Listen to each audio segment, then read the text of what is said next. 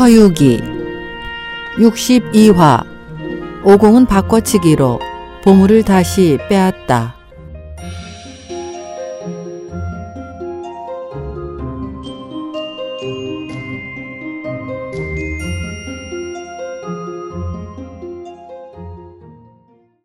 지난 시간 다시 나타난 오공이 순식간에 사라져 버리자 동굴 속 요괴들은 모두 깜짝 놀라고 말았습니다.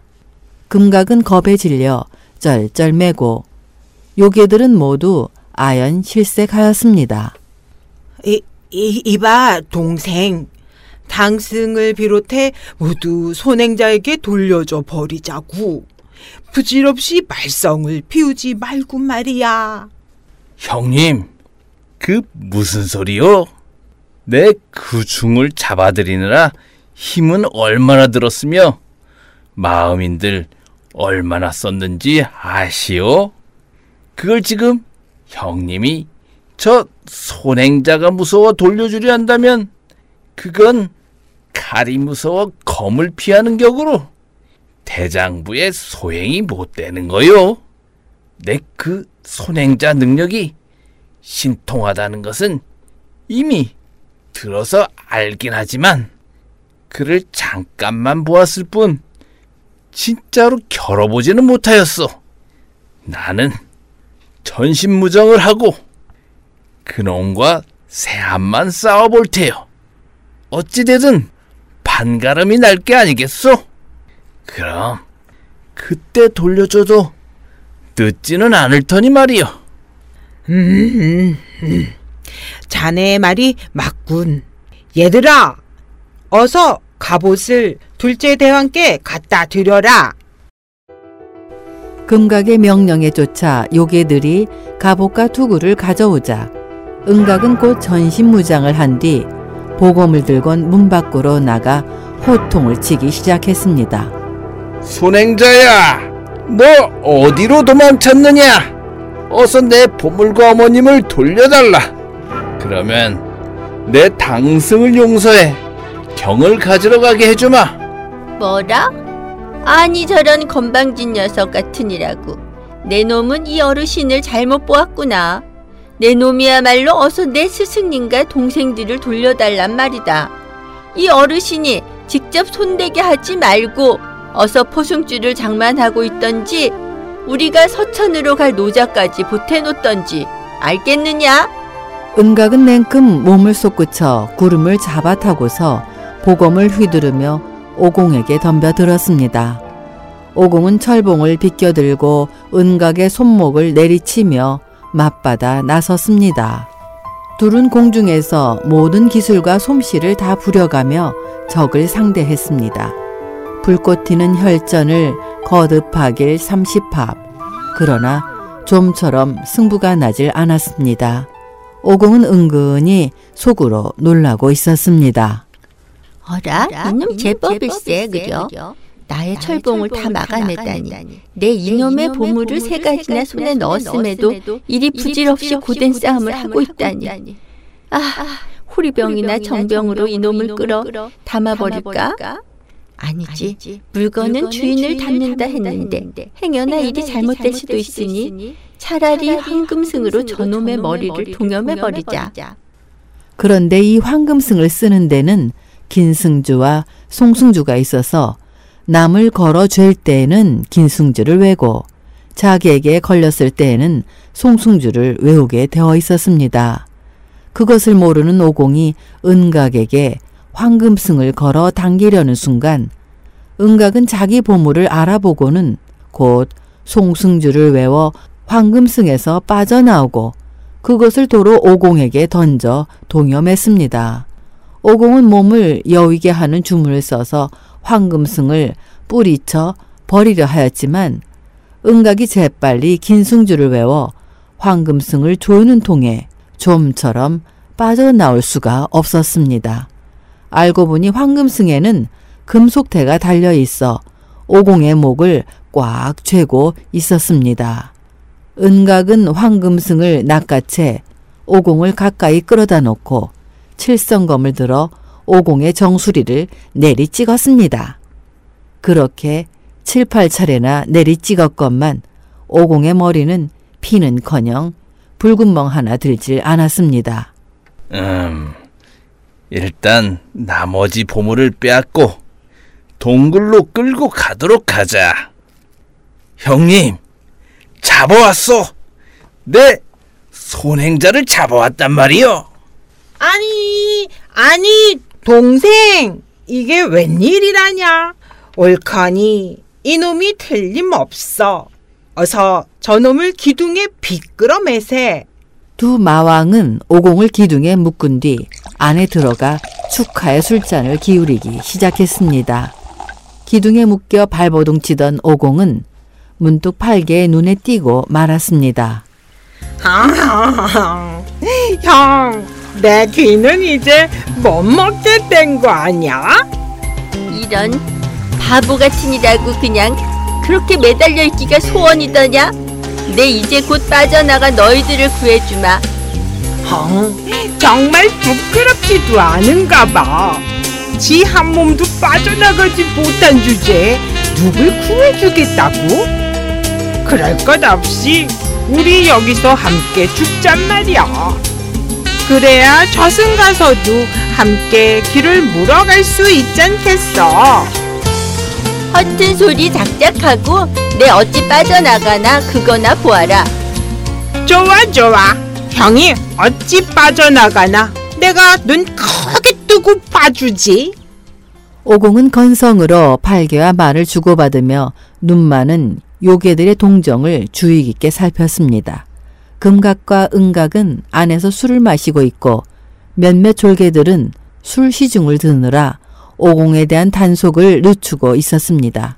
잠시 주위에 아무도 없는 틈을 타서 오공은 재빨리 금고봉을 꺼내 그걸로 강철로 된 줄칼로 둔갑시키더니 목을 재고 있는 태를 잡아당겨 줄칼로 몇 번 쓸어 두 동강을 내버렸습니다. 그런 뒤 몸에서 털 한 가닥을 뽑아 가짜 오공을 만들어 기둥에 묶어 버렸습니다. 정작 오공 자신은 작은 요괴로 둔갑해 마왕들 곁으로 다가섰습니다. 왕 큰일 났다 큰일 났어 기둥에 묶인 원숭이는 가짜지만 테들보에 매달린 나는 진짜가 아닌가 아니 저 팔개 놈이 지금 뭐라 떠들어대는 것이냐 저 팔개란 놈이 손행자를 꼬드겨 함께 도망치자고 했지만 손행자가 말을 듣지 않으니 저리 투덜거리고 있습니다요. 내 듣기에 저 팔개가 아주 어리무던하다던데 알고 보니 역시 퍽 고약한 놈이로구나. 저놈의 주둥아리를 스무 나문데 매우 쳐라. 네네네. 분부대로 하겠습니다. 이봐 형. 때리더라도 좀 가볍게 때리라고. 심하게 때리면 알지? 내, 내 고함 지를 거야. 난 네가 누군지 알고 있으니까 말이야. 으이구 이 녀석아. 내 일이 둔갑을 한 건 너희들을 구해주기 위해서 아니냐. 어찌 비밀을 발설하려는 것이야. 그나저나 넌 날 어찌 그리 금방 알아보았더냐. 형이 얼굴은 둔갑했을지 몰라도 그 빨간 엉덩이 두 짝은 안 되었거든. 그래도 내 그래도 빨리 형을 알아본 게지. 그 말을 듣자 오공은 곧 부엌으로 가선 가마 밑굽에 앉아 엉덩이에 검정을 바르고 나왔습니다. 아, 원숭이 녀석 어느새 엉덩이를 까맣게 만들었는걸 오공은 다시 마왕 앞으로 돌아와 보물을 빼앗아낼 궁리를 했습니다. 대왕님, 대왕님, 기둥에 묶인 저 손행자란 놈이 몸을 좌우로 뒤틀면서 황금승을 끊어버리려고 합니다. 아무래도 좀 더 굵은 밧줄로 바꿔야 할 것 같은데쇼. 금각은 고개를 끄덕이며 허리춤에서 사만대를 끌러 오공에게 내주었습니다. 사만대를 받아든 오공은 그걸로 가짜 오공을 묶건 얼른 황금승을 풀어 소매 속에 감춰 버렸습니다. 그러고는 털 한 가닥을 뽑아 선기를 불어넣고 가짜 황금승을 만들어 금각에게 바쳤습니다. 술을 마시는데 정신이 팔려있던 금각은 별로 살펴보지도 않고 그대로 받아 넣었습니다. 보물을 손에 넣은 오공은 밖으로 뛰쳐나가 원래 모습으로 돌아가 큰 소리로 요괴를 불러댔습니다. 야, 이 요괴 놈아! 넌 누군데 함부로 찾아와 소리를 치는 게냐? 어서 내 대왕에게 고하거라! 자행손이 찾아왔다고 말이다. 대왕님, 이번에는 자행손이 찾아왔는데쇼? 어허, 손행자를 잡았으면 그만인데 또 어찌 자행손이란 놈이 있는 게냐? 형님, 그딴 놈 겁낼 거 없어. 보물이 우리 손에 있잖소. 내 호리병을 갖고 나가서 즉시 그놈을 잡아 넣어오겠소. 그래도 조심하게나 동생. 넌 어디서 온 놈이더냐? 난 손행자의 아우로 듣자 하니 내 놈이 감히 내 형을 잡아갔다지. 잔말 말고 내 형님을 풀어놓거라. 그렇지. 내 너의 형을 잡아다 묶어 놓았지. 내가 날 찾아온 걸로 보아 나랑 한바탕 싸우고 싶을 테지만 나는 너와 싸우고 싶질 않다. 대신 내 이름을 한번 불러볼 테니 대답이나 해보겠느냐? 그야 뭐 어려울 거 있나? 천 번을 부르면 만 번이라도 대답해주마. 은각은 보물을 들고 공중에 뛰어 올라가 호리병 주둥이를 아래로 돌려대고 자행손을 소리쳐 불렀습니다. 내가 대답을 했다간 저 호리병 속으로 끌려 들어가고 말걸. 왜 대답을 하지 않는 게야? 아, 네, 뒤가 좀 멀어서 미처 알아듣지 못하였구나. 좀 더 크게 불러라. 자행손 내 본명은 손행자니 거꾸로 부른 이름은 엉터리가 아닌가. 본명도 아니니 별 상관없을 테지. 이리 생각한 오공은 대답을 하였고 순간 휙 하는 소리와 함께 오공은 호리병 속으로 빨려 들어가고 말았습니다. 사실 그 호리병은 이름의 진가에 관계없이 부름에 답만 하면 빨려 들게 되어 있었던 것입니다. 그 호리병 속은 캄캄하기가 먹물 속 같았고 머리를 위로 치밀어 봤지만 마개가 꼭 닫혀 끄덕도 하질 않았습니다. 산에서 만난 요괴들이 호리병이나 정병에 사람을 담게 되면 한 시간 삼강 만에 녹아 고름이 된다고 했는데 정말 내가 녹아버리고 마는 걸까? 아니다, 걱정할 거 없어. 나만은 녹이질 못해. 예전에 태상노군의 팔계로에 잡혀 들어가 49일 동안이나 달구어진 결과 오장육부가 금이나 은과 같이 튼튼해지고 머리와 잔등도 굴이나 강철처럼 굳세어지고 두 눈은 화한 금정이 되지 않았던가. 그러니 두고 보자. 형님 그놈 자행손을 호리병에 담아왔소이다. 동생 정말 수고했구먼. 하지만 그걸 함부로 움직여선 안 돼. 좀 있다가 흔들어 봐서 출렁거리는 소리가 나거든 열어보도록 해야 돼. 시간이 지나도록 요괴들이 술 마시는데 정신이 팔려 좀처럼 호리병을 흔들질 않자 오공은 일부러 큰 소리를 질렀습니다.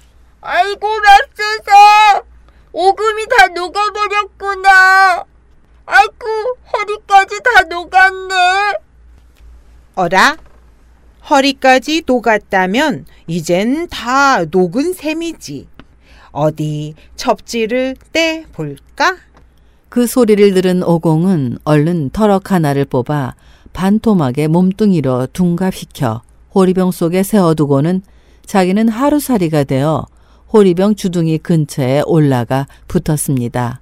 은각이 첩지를 떼고 마개를 열자 오공은 눈 깜짝할 사이 밖으로 뛰쳐나와 졸개 요괴로 변해 금각 옆에 붙어 섰습니다. 금각이 호리병을 기울여 병 속을 들여다보니 오공의 몸뚱이는 아직 반토막이나 남아서 꿈틀거리고 있었습니다. 금각은 그것이 진짜인지 가짜인지 가려볼 생각도 없이 다급히 소리를 질렀습니다. 아이쿠 여보게 어서 마개를 닫게나 아직 완전히 녹진 않았네. 은각은 다시 원래대로 첩지를 붙여 놓았지만 이미 오공은 옆에 나와 서 있었습니다. 내 벌써 여기 나와 계시는 걸 내 놈들이 어찌 알겠느냐. 금각은 술 주전자를 들고 잔에 술이 넘치도록 부어 은각에게 권하였습니다. 은각은 형이 모처럼 권하는 술이라 안 받을 수 없었습니다. 그런데 한 손에 호리병을 들고 있어서 옆에 있는 졸개에게 호리병을 맡기고 권하는 술잔을 두 손으로 받아 들었습니다. 그 졸개가 오공인 줄은 꿈에도 생각 못한 채 말입니다. 두 마왕은 서로 술을 주거니 받거니 마셨습니다. 오공은 술 마시느라 전혀 주의를 기울이지 않은 틈을 타서 호리병을 소매 속에 집어넣곤 털 하나를 뽑아 가짜 호리병으로 만들어 손에 들고 있었습니다. 은각은 한동안 잔을 돌리고 나서 가짜인 줄도 모르고 호리병을 도로 집어갔습니다. 보물을 손에 넣은 오공은 그 자리를 빠져나가며 속으로 몹시 좋아했습니다. 내 놈이 아무리 수단이 높다 한들 호리병은 결국 내 손에 들어오고 말았지. 이제 오공은 도대체 삼장을 어떻게 구해낼 것인지 다음 시간을 기다려 주세요.